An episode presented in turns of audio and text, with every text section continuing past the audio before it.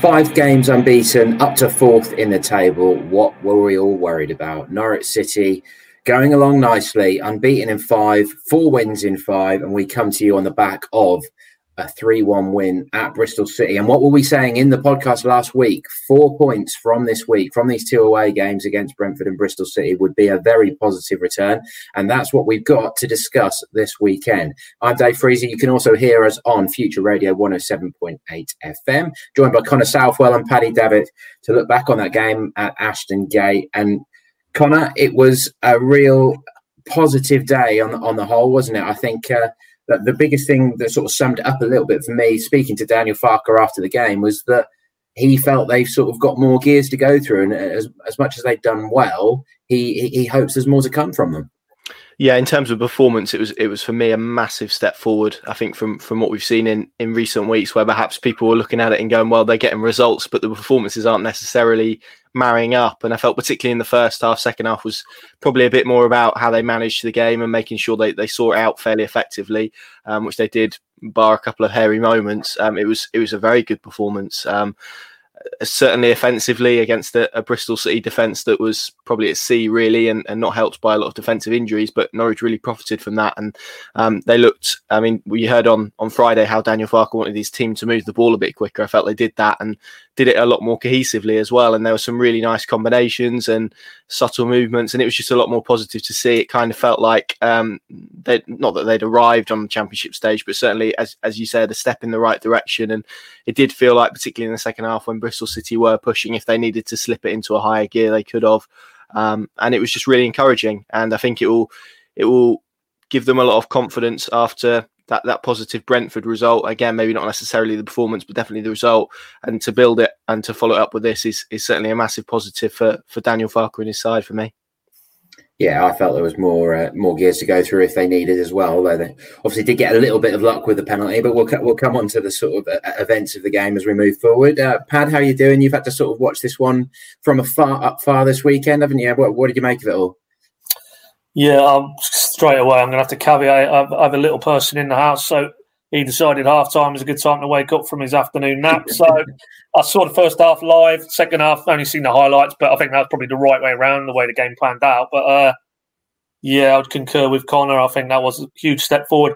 But I have to be honest, injury or no injury, Bristol. If Daniel Farke could have picked an, a, an opponent and the type of formation to set up against, it was that yesterday. I mean, Teemu Pukki, Christmas come early. You know, three pretty uh, immobile central defenders, and uh, he had acres to run, make those lovely runs that he does so well. And uh, you know, he won't get an easier shift all, all season, I don't think. And he, and even though they had nominally four or five midfielders, I thought the, the way Norwich just passed through the lines and Marco Stiepermann, particularly in that first half, and Emi Buendia as well, getting the wrong side of Bristol's midfield you know, they were very poor. I thought very poor. And um, I, said, I think I said it when we, we had a chat Friday as you boys were en route that uh, I, would be wouldn't be at all surprised given the uh, huge expectancy around that club and, and the drive to try and get in the Premier League.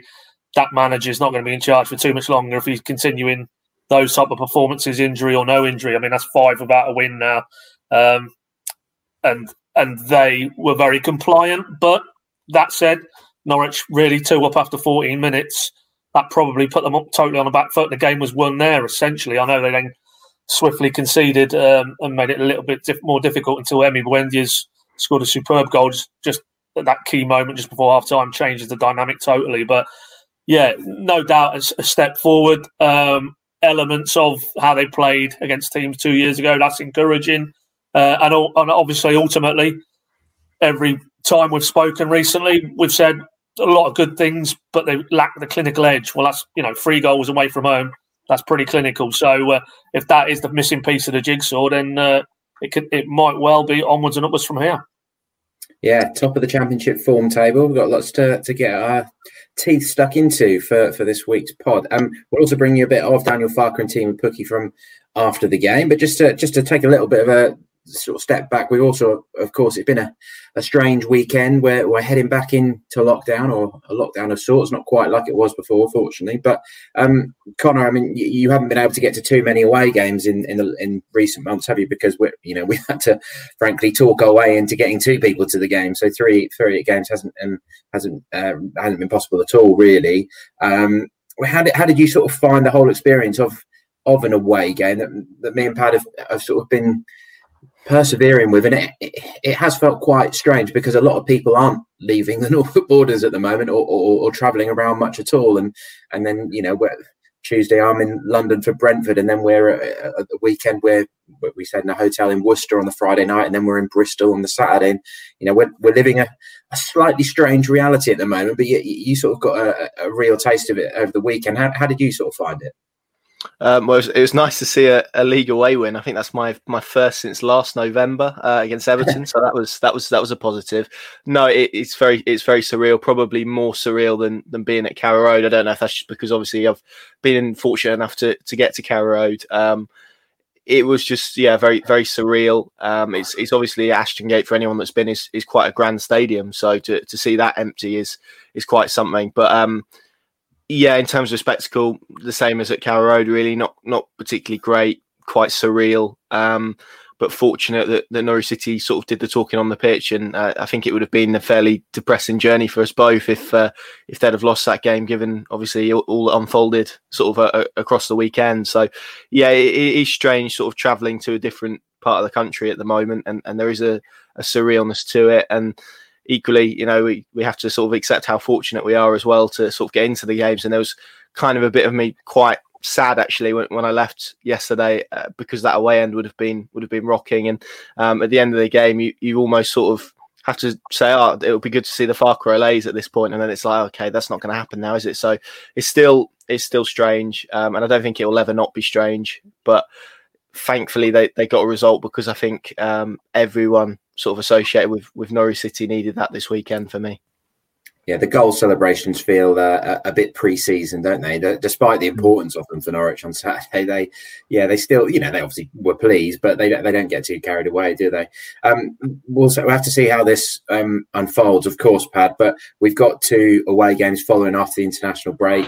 I mean, the international break in itself seems a little bit weird with everything that's going on, you know, here and in Europe with lockdowns all coming in, in into place. That, that, there's about to be an international break where the players are going to, you know, crisscross a, around Europe, and then and, and some of the Norwich players in action on the Wednesday night ahead of the game at Middlesbrough on the Saturday. So uh, it's going to be a real quick turnaround again as things stand, we're hopeful that we'll be able to cover the games at Borough and Stoke as we have been. Um, I should just point out as well, really, that although we're at these games, I can guarantee that we are extremely careful. And uh, as Connor found on Friday and Saturday, the antibacterial um, hand uh, wash comes out at, at any opportunity. um, you know, when, my hands have never been cleaner. I'll tell you that. exactly. Yeah. You've got, you know, we are in sort of a bubble and we have to be careful. You know, we are interviewing the players and things like that and mixing with people from the club. So we are as careful as we possibly can be and as appreciative of, of the sort of privilege that we have at the moment. But the important thing, really, from the football point of view, Pat, is that, um, but the Boris has said that elite sport is going to continue, isn't it? Yeah, that would appear to be the message confirmed by the EFL last night, um, following on from that Downing Street press conference with the Prime Minister. Um, yeah, elite sport is the term they've used, which encapsulates the Premier League, uh, certainly the, the EFL. Um, I think even the National League for, for Kings Lynn watchers as well. That will all continue um, for this period from I think it's Thursday onwards, just coming Thursday, isn't it? For a month until December the second. So, um, you know, in the grand scheme of things, football is immaterial. But that said, it, it is also material because you know it gives people some respite and uh, something to sort of cling on to in terms of normality, albeit not normality in the sense of if you're a regular attender, you can go and watch a game. But um, you know, I think there's, I think that's the right call because ultimately, for me, um, you know, it's the other side of not having had fans in the stadium. It's not like now they need to completely overhaul all the protocols around these games. It, it's basically a continuation of a theme, really, which is uh, a very sterile atmosphere uh, environment in terms of no supporters, media, accredited media, uh, and then obviously all the club personnel and officials and what have you. So for me, I would have been surprised if, uh, given that that press conference at Downing Street was very clear that they still want people to go to work, albeit work at home if they can, but but, but everything bar non-essential shopping, it would appear, is going to continue through this period. So um, probably not the, the full lockdown we experienced in March, April, and of course that did see an end to football, uh, professional football. So um, I think for us, it's probably not going to be too much different, really. We, we, we're basically how we've continued through Project Restart period, through the start of this season, that will be the case. And, uh, you know, in the broader scheme of this, this is all designed to try and suppress the R rate and, and the infections and bring them down. And, and hopefully, if that does transpire, then um, then we can move forward with a little bit more optimism. But uh, it just feels it's another phase in what's going to be a fairly lengthy period through this winter, I think, and we're going to have to probably deal with this from month to month from here on in. So um, in the here and now, yep, Norwich's season will continue. There'll be no break. Um, and purely from a footballing perspective, given Norwich on an upward curve, I think that's that's good because you can you imagine if Norwich had to sh- basically shut, shut shut down for a month, given they've just feels like they've got a little bit of momentum going and then we don't know where we are. It's, uh, I mean, there would have been huge question marks then in terms of the viability of completing football seasons because ultimately then it, we're already in a, a very concertinaed season. It, it's a much more abbreviated season because of the fact that everything was pushed back from the back end of last season. I, I would really fear for the integrity of these competitions that they could be completed if we had to pause for any length of time because you can see as we're experiencing right now, as we will next week, it's Saturday, Tuesday, Saturday, Tuesday, relentless. And uh, you're going to be running out of dates, I think, if you had to shut down for any length of time. So, purely, as I say, far more important things going on in the world, but purely from a footballing perspective, good to see that Norwich's season will continue. Indeed, in fact, when we were driving back from from Bristol, we we were talking about just imagine if if Norwich did manage to pull it off this year and bounce back, and the fans are back, say for the first game of next season, and Norwich are back in the Premier League. How utterly bizarre would that be? I mean, let's not talk about it too much because we don't want to be don't want to be tempting fate, and, and and clearly we all hope that fans can still return at some point in the season, but there is that very real possibility that it could happen. And before we get stuck into all that busy action at the start of the game Ashton Gate. If I just come back to you first, Pad, um, just for a, a, few reflections on the Brentford game on Tuesday, where of course we haven't spoken about that on the pod um, since we last recorded. But lovely new stadium, isn't it? And thanks to uh, thanks to our photographer friend Paul Chesterton, we managed to get a lovely parking space right nearby. So that was that's always helpful when you're in uh, when you're in London. But um, uh, overall. Uh, a positive performance from Norwich, wasn't it? But they they did get a fair fair helping of luck to get them there. They did, yeah. I think Kenny McLean's a fortunate boy that he's still getting credit with that goal because it was def- it was definitely off target. And if that was in the Premier League, that is an OG all day long. So uh, when he hangs his boots up, he might want to just take one off his tally in terms of goals. But uh, all joking aside, I think, and it's been evidenced again yesterday, they've gone to Luton and won convincingly Brentford. I'm a bit surprised that they're, sort of still in mid table because having seen them at close quarters, they're, they're certainly the best team Norwich have played this season, and and I think as a result, uh, that point will exponentially feel like a very good point uh, as we move forward because uh, by no measure of means were Norwich probably. Well, I mean, you could probably argue they deserved the point in terms of the, the, the way the game panned out, but I think ultimately, if that game had finished one 0 I don't think they could have had too many complaints because Brentford in certain phases were very good and put Norwich totally on the back foot. Ivan, Ivan Toney basically dominated Norwich's two centre backs, and they were reliant on Tim Krul again, not for the first time, um, to keep them in the game until obviously the, the, the late equaliser um, accredited to, to, Kenny McLean. So, yeah, all in all, um, not not by any stretch, and certainly not compared to the Bristol game, a dominant performance, but ultimately as they did the, the, previous week with those three late wins, they found a way, and uh, that's a great trait to have because we all know they have the quality. And and as we move forward, hopefully that sort of integration of new players with old and shedding any lingering hangover from the Premier League that should all go. Um, but in the here and now, the the ability to go to a Brentford, not really play well, probably fortunate to escape with a point, but still to get a point um, given they're probably going to be there fighting out with them if, if this plays out as we all expect. I think that was an excellent result, if not the performance. Yeah, they went and won 3 0 at Luton on Saturday, didn't they? So that sort of puts it in a in a slightly better light. And as a few of the Norwich results have done, actually, um, you know, Wycombe beat Sheffield Wednesday. We finally got that first win at Championship level. Huddersfield as well, going along quite well. They won three 0 at Millwall, which could well be helpful for Norwich ahead of Tuesday. So some of Norwich's results just taking on a, a slightly better shine. Um, I actually think Derby are probably the worst team that we've seen so far, and Norwich lost that one, um, strangely. But Connor to, to, to Ashton Gate, and actually I've, just, I've seen some some photos from the press association this morning. I didn't realise. I don't know if you clocked it that there were fans watching the game in in the bar at the bottom of the stand that we were in. So similar setup to at Carrow Road, in that they're they're in the stadium but they can't watch the action on the pitch. They're watching it in what looks like a sort of nice sports bar at Ashton Gate. But straight into the action and, and six minute team and Pukki up and running, and it's got a rather familiar feel to it, isn't it?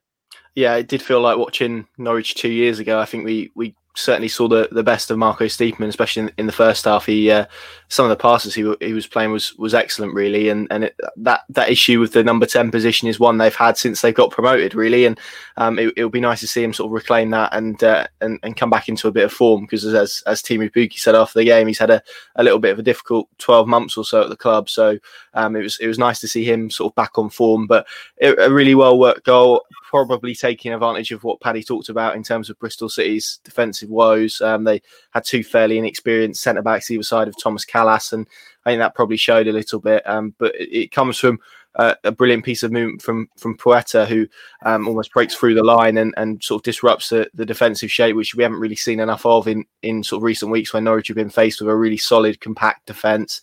Um, and that sort of creates the space, and Pukki just peels off, and, and Stiepermann finds him with a a, a, really good pass. So a really nice goal, as, as you said, shades of of two years ago. We didn't necessarily see sort of the variation, and, and whether that's because Quintilla was missing or not, I'm not sure. But we didn't necessarily see the the willingness to cross as frequently as as, as perhaps we have in, in recent games. It, it kind of felt like um, again, Norwich were, were trying to sort of play through Bristol City rather than sort of play around them, which was which was nice. And it was sort of three moments of quality really that that for, for each of the goals. So um, that was nice to see. Marco Stiepermann at the heart of it, and, and Teemu Pukki look back to his lethal best. So that's got to be good for him as well because he's he's obviously had a, a difficult sort of year really. Um, since since that toe injury at uh, Leicester, but two really clinical finishes. All right, the second one gets a deflection, but um, again, he, he kind of was sort of shocked at the amount of space he was given by Bristol City. And look, you give you give him that much space, and um, ultimately he'll score goals. So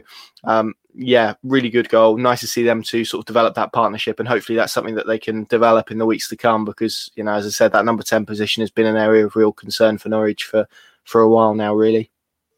Yeah, I, think on reflection, I, am going to give Stiepermann man of the match in, in the PinkUn on Monday because I feel like he's the one that made the difference in that first half. I thought he was really excellent, and some some of his work actually went a bit unrewarded by Pukki. They there were a few moments when they they beyond the goal, obviously where they linked, and, and Pookie Pukki should have had a hat trick really, and Stiepermann involved in in those moves um, as well. You know, he, he had one shot just over the bar early in the second half, and um, one that he drove straight at Bentley. That you know, I, I thought he was really good, a real step in the right direction. If he can continue in that vein, then then that's really encouraging. But but I think he just ran out of steam, didn't he? he you know, he'd had that illness recently, so missed two games and stuff like that. So um, yeah, I thought that was uh, that was really encouraging. Um, Pat, if I come to you on the second goal, um, a lovely lovely pass from Jacob Sorensen. Before but before yeah. we do.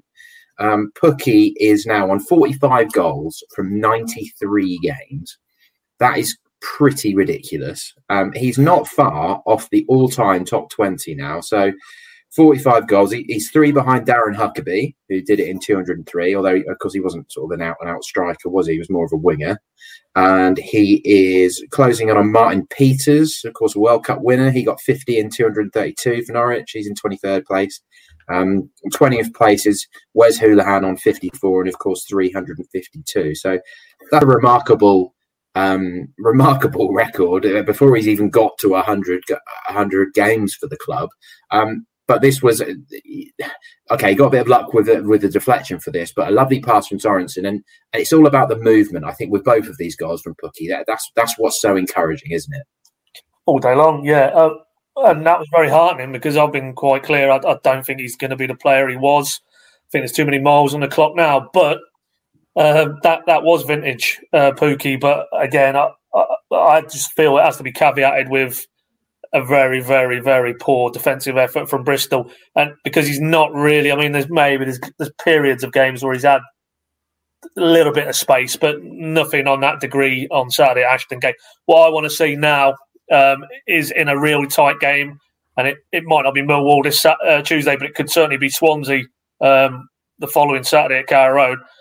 A really tight game where two very good sides going toe to toe, and if he if he can just maybe gets one or two chances, if he can score, then then then I, I really feel that you know okay, there's there's a bit of water left to flow under the bridge in terms of his his story at Norwich because it's those tight games um, against real direct rivals. You're looking for him to, to to be the difference, to be the match winner, as he was so often two years ago, and. Uh, yeah, so for me, it's still a little bit jury out, but he's certainly, I mean, that's four goals for the season now. He could easily have had double. Um, and that's not too bad for a man who's still finding his way back to, to, to, the levels we associate with him in terms of his productivity, as you allude there, Dave. You know, second period of a, of a very difficult season in the Premier League aside, he's been absolutely phenomenal for Norwich. And uh, as I say, you give him that type of space that he got at Bristol, um, he will score goals still at this level. So yeah, very positive signs. And, and Norwich just look a different animal when they've got him at the top end of the pitch scoring goals because he provides the full stop on a lot of the positive work that they do. And and if he can continue in that vein, then then really I don't think there's anything to stop Norwich in this division. But as I say, that is the big but because you know if he if he was to settle a very tight game against Swansea, then I think we can start to talk about him in terms of yeah, he could again, as he was two years ago, be the difference. Yeah, absolutely. I mean, the first goal, the touch is so good, but you watch the replay carefully, and Vyner just is giving him that little bit too much space, like you say. And then the second one, Pukki's literally pointing to Sorensen, saying, "Just put it there. Like, look at all this space I've got. Put it right there." And I mean, on goal. So that was poor for Bristol, really, and they they should have done better. But Connor, the moment of the second half, really, I mean, their goal, um, you know, Krul makes a decent save, and then it's just a bit of pinball, isn't it? A bit of chaos, and Norwich just lost all their shape. Sorensen and Skipp are sort of charging all over the place, and, and Jack Hunt manages to slot it in. Um, a fairly uh, basic goal, a bit poor, really, to concede that. And I, I, it's just, you know, there's that cliche in football, isn't it? There's never a more dangerous time than when you've just scored. And again, they, they, they just sort of got a bit carried away with themselves and didn't concentrate enough and, and conceded a really simple goal. But then it could easily have been 2 2. And I, I got a bit carried away in the moment, as I tend to do in the press box occasionally, don't I? Sometimes thinking that I'm a I'm a commentator. When when Krul just sort of, as I described it in the point is after the game, described it as like a Matrix like moment as he just hovered in midair and managed to scoop Chris Martin's header off the line. But I just let out a sort of scream of "What a save!" and it was a huge moment, wasn't it? Yeah, and, and that man again after again a very similar similar in, in many ways save on, on Tuesday night from from Ivan Toney. So, I mean, for for all of the sort of good attacking play we're, we're talking about today, I think Tim Krul has has sort of carried on his form from, from last season in, into this season so far. He's produced some some wonderful saves and seems to do that week on week. And I know that people will probably look at the save he made from Chris Martin where he gets his fingertip to it, um, whether it really sort of diverts the flight of the ball. I'm, I'm not so sure. I don't think the angle's the best for that. But for me, that first one's the better save, um, where, where, he claws it out of the bottom corner, and it, it looked for all of the world like it was going to be two two. And, and from there, who knows which direction the game goes in. So um, the fact that Norwich have a goalkeeper of his ability, um, sort of be, between the posts, is must give them so much confidence to to sort of play and, and, be expressive in the way they are. And um, you've, you've got to give real credit to him because the way he's developed over the last three years, and we don't often sort of use the word developed for, with a, a player of his age, um, has, has, been tremendous. He seems to be getting better sort of week on week, and that's really encouraging. And I think he's he's gone from being someone who who obviously a few years ago couldn't really getting the getting the team anywhere um, to being probably one of the best goalkeeper, if not the best goalkeeper in this division, with some of the saves he makes, um, and and he's really critical to Norwich's defensive efforts, and um, for all of the talk that perhaps Grant Hanley and Ben Gibson and how that partnership is flourishing, and the fact that Norwich are conceding less than one goal a game will get you've you've really got to give some credit to Tim Krul as well because he's he's bailed them out on multiple occasions this season, and and I'm sure he will do again in the weeks to come. So a really, really good asset for for the club to have, I think, as as they push further on in into the championship, and of course with with so much experience as well. So that only bodes well, I think, for for the weeks um, going on. Yeah, Daniel again said best goalkeeper in the championship, and uh, it, you know the rest of his work is just so solid as well, isn't it? You know, claiming crosses, and um, you know there was one he sort of blocked it on his line in the second half, a bit like he did at Brentford as well. So yeah, he's had a really good uh, start to the season, Tim, and just hopefully he can carry on uh, in this vein. But uh, as well as the best goalkeeper in the championship, they've probably potentially got the player with the best ability in the championship as well in, in Emi Buendia, who who is capable of moments, um, hopefully consistent moments. We shall see of way beyond the championship standard, really, and and had the goal in injury time from him. That just the touch from the Gibson pass.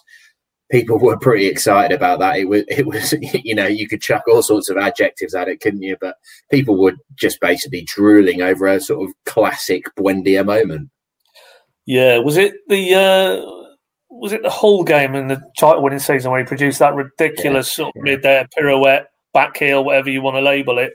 Um, and it's just a bit of audible gasp anybody who was in the stadium or watching on the telly. And uh, not to that degree, but that's the technical ability the man has got. As you say, far in excess of a championship player. Um, and there's so much more to come from him as well. And to be fair, what I liked about that goal, apart from the actual brilliant touches, was that he was running into the box because we saw that again against Brentford earlier in the week. Daniel actually said after the game that he, he wanted more runners beyond the ball, and, and, that sort of maybe also takes a bit of the pressure off Teemu Pukki as well. That he isn't just a simple only focal point. Um, so the fact that we now have a Buendia basically breaking to get into the box to get on the end of things because you know that was the thing that was uh, held up against him, namely by his manager last season. He didn't score enough goals anywhere near enough. Got one at Watford towards the end of the season. Um, his assists really carried on in the same vein from the championship season. But in the championship season, the two years ago, he scored a reasonable amount of goals. And with that man's ability, he should be double figures for goals and assists. No two ways about it. If he stays fit and focused, importantly, uh, and he's here beyond the January window, then a bit like Pukki again, he is uh, he is uh, a game changer, and and uh, and that emphasised it. And in the context of a game where it's two one, um, Bristol will go in at half time. Their manager will get into them. They'll feel that they can probably turn that game around. Just takes the air out of that that that thought process from Bristol. Completely changes both half time team talks for the respective coaches. Um, and as you say, the second half was a re- basically a holding pattern for Norwich, and and that was simply down to a moment of magic from that man. You know, great pass from Gibson as well. But uh, yeah, the, the, the, two touches to set and then the instant guide into the bottom corner, class, class, and that's what that's what that man is. He's a, he's a class operator, and at his age, um, sky is the limit, and you just hope he's still got another another season at least in him in Norwich colours. Because if he stays here until the end of the season, then then I think you know it could be a very good season for Norwich. Certainly could, yeah. I mean, he was in the championship team of midweek after the Brentford game. I, I dare say we'll see at least uh, one Norwich player in the championship team of the weekend when that's announced, uh, presumably Monday morning. And I, I, was pleased to see him score this goal because I've done my column on him on in the Pink and on Saturday, haven't I? And one of the things I'd said in there, I'm you know mainly talking positively and saying how great it is to sort of see him settling down and, and, and getting his smile back. But I've sort of banged the drum for a while about Emi just sort of needing to show more maturity and and you know he's not an 18 year old and how he behaves sometimes isn't really befitting of someone who's 23 and, and got a fair bit of experience under his belt now. So I, I, think we are seeing just hopefully on on the whole he's looking more settled in that respect. But but also positionally, I just I, felt for a long time that he needs to be more disciplined, and and that was a goal really that was of a right winger, wasn't it? He was the more advanced player. He pushed up into that space as the ball came across from the left, and too often, as brilliant as he is. I've always just wanted Daniel to just rein him in a little bit and stop him meandering around the pitch, desperately trying to get on the ball, popping up here and there. It, you know, that's great some of the time. It's great for him to find those little pockets of space, as, as Stuart Webber has described it in the past. And but uh, sometimes you just need him to spend a bit more time on the right, protect Max a little bit more, hold up that sort of formation shape a little bit more. So hopefully we'll we'll see Emi really flourish and fulfill his potential because he, he, he still hasn't the finished product, I don't think. And um, it's going to be great to see how he kicks on this season, hopefully.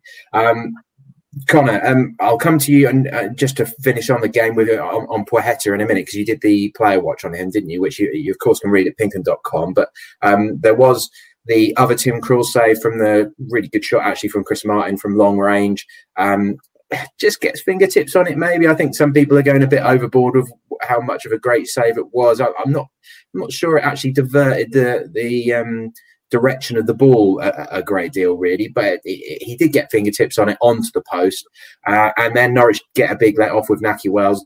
Stupid penalty. I mean, he was substituted three minutes later. His manager didn't look at him. He didn't look at his manager. It was just chipped it over the crossbar. It was a really, really stupid and and and if he'd have scored that, it could well have turned into a completely different game. But Placheta did have three late chances, didn't he, Connor? What, what did you make of him? He, he got the nod on the left. Todd Cantwell didn't even get off the bench on on uh, on Saturday. Um, do, you, do you think Placheta did enough to keep his place?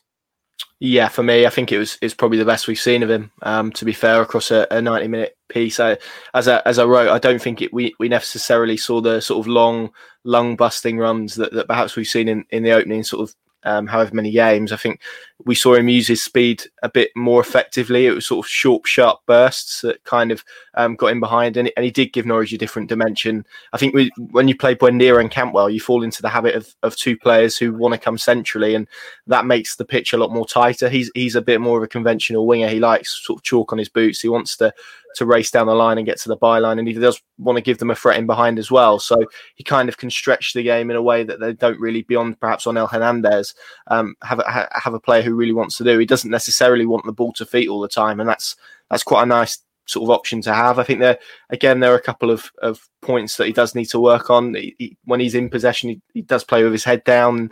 Clearly, that's something they need to address. Um, decision making as well. You mentioned the free chances he had late on. Uh, arguably, for a couple of those, he had better options in the box if he'd have just lifted that head up.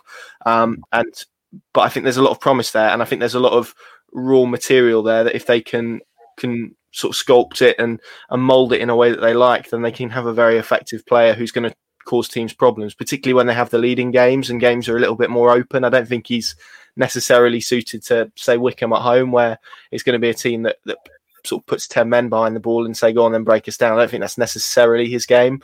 Um, but I think when he, when Norwich are perhaps playing away from home against a side who perhaps are going to have a bit more a go, uh, I think in, when he works in conjunction with someone who's a bit more pragmatic at left back, like Sorensen was, didn't necessarily want to push forward in the same way Quintilla does.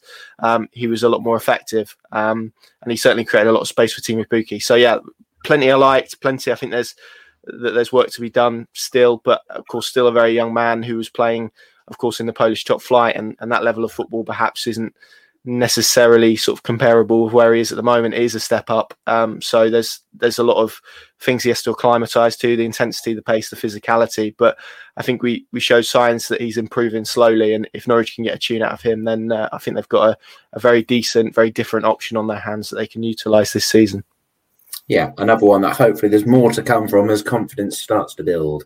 Right, that's what we thought of the game. Let's hear from Daniel Farke and Teemu Pukki, who scored his third and fourth goals of the season. Yes, overall, so uh, fifth game in the row, unbeaten, difficult away game, and then yeah, to be able here uh, to to score three goals and uh, really uh, deserved win. Um, pretty pleased, of course, with our performance. Um, we spoke so much about um, yeah our efficiency and, and to be a bit more clinical in the in the final third because even the games before we have created so many chances, but today we were really pretty concentrated and clinical in the in the first half in front of the goal. Three great team goals, uh, fantastic finishing pass. The first uh, from Marco Stiepermann, second uh, of uh, from Jacob Lungi Sørensen, third from from Ben Gibson, fantastic uh, assists and also clinical first touches of Teemu Pukki and uh, also Emi Buendia and then concentrated finish. Would have preferred uh, in the second half a bit more control out of our possession, yeah, perhaps to to score the fourth goal to to to win the game even a bit more comfortable because when you're in one scene not switched on and yeah we gave of course unnecessarily the penalty away and that's also the situation when they scored in the in the first half when we were not switched on and shifting quick enough. So um, one little situation on, on this level can sometimes uh, change the whole momentum. So there there's even space for improvement and and to do to do better and to have more control. But all in all uh, today I can't really complain too much and uh, many compliments uh, to my lads. Today we started really well uh, we created a lot of chances and uh, got, got a couple of goals as well. Uh, it was a good good start, and then, then we kind of let them let them back in the game straight after my, my second goal. And yeah, but it was good good start and uh, yeah, three points. That's that's the most important thing in the end. Haven't been the easiest start for sure. Uh, I wouldn't say we, we struggled, but we we're still trying to find our our way, and uh, it's looking good at the moment. And yeah, we're happy happy how things are going, but we can't uh, uh can't stop here. We need to keep keep working hard and keep uh, playing in our level to get these points. From true crime to football, Brexit to folklore. For more great podcasts from Archant, head to audioboom.com slash channel slash Archant.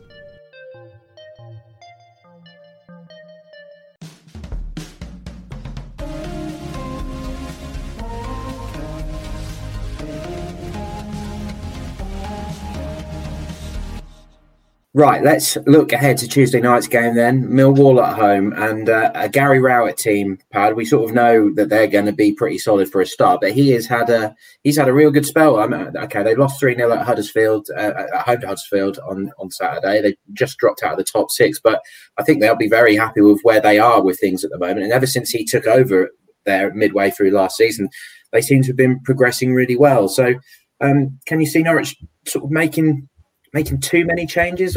Personally, I, I think I'm ready to see Sorensen in midfield, and you, you expect a bit of an arm wrestle against Millwall. I, I, think this might be the one to, to dip, Skipp out, and just let him have a little breather, and get, particularly if Quintilla's fit, um, get him back in on the left and, and Sorensen into the middle. Yeah, you would you would think not certainly from the result uh, and, and large parts of the performance on Saturday, but just that the volume of games now, I'd have to go back and count. But I mean, it feels like we've been going Saturday, Tuesday, Saturday, Tuesday for the thick end of sort of 17 days or so. So it may well now dictate he freshens things up a little bit more than, than he has done. And if that is the case, I think, yeah, centre mid um, would be a good shout. Um, I mean, obviously, Millwall, that was a bad result. But then you look into a bit more of the detail. Gary Rowett is, is unavailable, he's tested positive for coronavirus none of his coaching staff were there on Saturday as well. So that is very, very difficult to prepare teams when, when none of your coaching staff or the manager are available. So Daniel might just look at these next two games, Millwall midweek and Swansea Saturday, and think, well, of the two, with the greatest respect to Millwall, Swansea's going to be the bigger, bigger one, um, tough, tougher nut to crack. Um, so, do you pick a team for Millwall with Swansea in mind? And if that is the case, then you know, maybe you give some of your, your key men a, a, bit of a breather, but it's a difficult balancing act because given they're on this unbeaten run, it, you know, they certainly don't want to uh, be uh, coughing up cheap points at home. Um, so I don't know. I mean, I, I, can't see I can't see Stiepermann, Pukki, Buendia, agree with Connor, Placheta. I can't see them getting dropped out because I thought that for, for a manager who's trying to find the correct cutting edge and that blend at the top end of the pitch, well, you've picked four players there and you've scored three goals and could have scored a lot more. So, in the in the way he's tried to build that continuity to get a little bit of momentum going into the season, um, top end of the pitch, I don't see any changes. It's just, yeah, as you say, it's is Quintilla fit? Does Zimmermann come in to his thoughts? Um, if he's trained on these last three or four days uh, with no no after effects, we'll find out a bit more tomorrow when we speak to Daniel. But he was due to return to training fully on Friday afternoon. Um, would that be a bit harsh on Gibson and Hanley? You could debate that, but uh, you know, just in terms of freshening things up, I don't think putting Zimmermann in and dropping one of them out would necessarily weaken Norwich defensively. Um, personally, I don't think Quintilla will be fit. That, that sounded to me like he was sort of hedging his bets a little bit on Friday when he gave us that fitness bulletin. Um, and again, with a view to probably Swansea's the bigger game of the two this coming week. Do you give him a few extra days um, if you feel he's going to be a a better option to play against a team like Swansea in terms of the type of game they might reasonably expect. So, yeah, having said so, really, what I'm, I guess I'm saying is maybe central midfield is probably the area he'll be looking at. Um, but other than that, I think he's probably going to err on the side of, despite the fact that they're in quite a congested spell of games after such a decent performance and result. You don't really want to upset the apple cart too much, do you? So, um, you know, unless there's a we get down, well, we get to speak to him tomorrow, and there's a there's an injury comes out of that game yesterday, um, then I think really you're probably only looking at maybe one or two changes if, if you're Daniel for this game.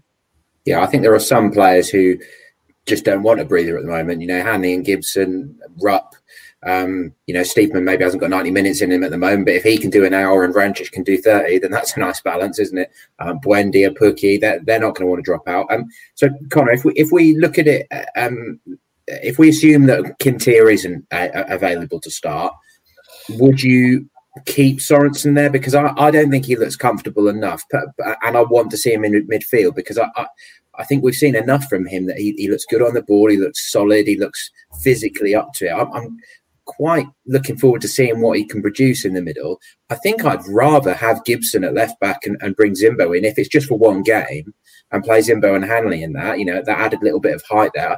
I think from what we're seeing of Gibson, of, of how good he's on the ball, I think he'd be absolutely fine at left back. Yeah, I, yeah, I, I, I, I, I would agree. I, I, think it's it's a really difficult one because I'm with you. I, I think as as a one-two game off, I think Sorensen probably did okay at left back, but long term and and sort of heading in, I, I, don't think it's necessarily a position that he's particularly comfortable with, and I think that shows positionally. Um, he's he's very simplistic in in what he is trying to do, um, and, and, I don't necessarily think long term it's it's an ideal solution. But um, yeah, I'm with you. I think technically, physically, um, he he looks a really intelligent footballer. It would be nice to see him in, in the centre of the pitch, and wouldn't necessarily surprise me given we saw him late on if if Bali Mumba was was an option um, for for that position. I know he came on sort of to to replace Puerto as, as kind of a, a, left winger for well in stoppage time basically, but wouldn't necessarily surprise me to see him in in that sort of um, left back role on on Tuesday night. And um, it's it's a really sort of difficult one to get because as as Pad says, you don't want to necessarily lose the momentum by making too many changes, but equally you don't want to persist with something that maybe isn't particularly working. And I think the the penalty that he conceded probably shows perhaps his vulnerabilities in that position. And the longer it goes on, the more teams are going to become aware to it and look to target it and, and try. And they've got Connor Mahoney, haven't they, who is a particularly good winger at this division. So um, it's it's going to be a difficult balance to strike for Daniel. Obviously, Millwall play free at the back, and with with Zimmermann back, I guess that becomes an option as well if you want to go for wing backs and and and whatnot. But I can't see too many changes. I think we'll probably see Sorensen at left back again on, on Tuesday if Quintilla isn't isn't fully fit. To be honest, I, I just can't see Daniel Farke making too many changes to start with. He, he's not that sort of coach that will that will make three changes if he only needs to make one. You know, so I I, I think we'll probably see Sorensen certainly at left back for Millwall, and then probably as Pad says Quintilla for Swansea. If I'm completely honest. Interesting. Um, well, I just noticed while you were talking there, Villa are 3 0 down at home to Southampton. So it's not going very well for them since they smashed the champions 7 2, is it? But uh, anyway, I digress. Um, yeah, so it's going to be interesting to see what they, what they do. And we did get a question in, uh, actually, Pad, which uh, I'll put to you. Um, does Ben Gibson's current card tally and ability to pick up yellow cards worry you? Think that was the third of the season on, on Saturday. And I think off the top of my head, I have to double check this, but I think the cut-off point in the championship is 19 games for for the first amnesty on, on five yellow cards. So he is closing in on a ban, isn't he? If that if, well, if it's five in 19, then he will definitely be missing a game through suspension. I think the way he's going. Uh, and if that is the case, all the more reason to get Zimmermann back in the mix. Um, yeah, has to be a, has to be a concern, but uh, you know, that's the type of again so the way Norwich concede goals. I mean, I said to you before we started recording, Grant Holt was the pundit on on Sky um, yesterday at Bristol, and uh, and he kind of he was asked about the manner of the goal they conceded and said that's kind of how Daniel sets his teams up. You saw how high Max Aarons was. They gamble, they gamble, and that isolates you, your central defenders a lot of the time in that system. And also on top of that, as we know, a Daniel Farke team is Tim Krul playing it into centre backs, playing it into wide areas and building from the back. It's high tariff, high risk football. Um, and in that scenario, your centre backs probably are going to collect the odd booking here and there. And uh, it's a concern, but given we're only six, seven, eight games in, that he's already amassed three. So that's something he needs to certainly be aware of, and I'm sure he will be. But um, yeah, I think the reality is it's an occupational hazard if you're a centre back in a Daniel Farke team. So, uh, yeah, important in that context that Zimmermann is fit and fully available, I think.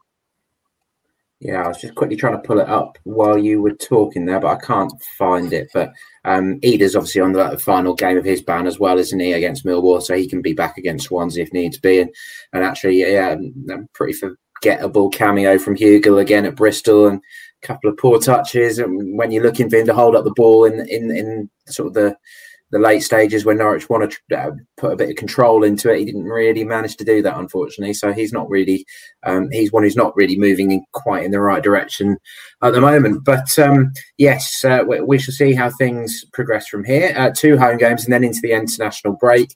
Um, I dare say Grant Hanley may well be back in the Scotland squad as well, given that he's playing regularly and they don't exactly have a dearth of defensive um, options, do they? But um, we shall see. Thank you very much for listening to this week's pod. Thanks for joining us. Um, of course, Tuesday and Saturday at Carrow Road. Uh, if you uh, want, certainly it's good second screen material. Our live updates at pinkun.com. Um, a little bit of analysis. You can put your questions to us during the game, that kind of thing, and we'll keep you up to date with everything that's going on and, and all the reaction post game as well.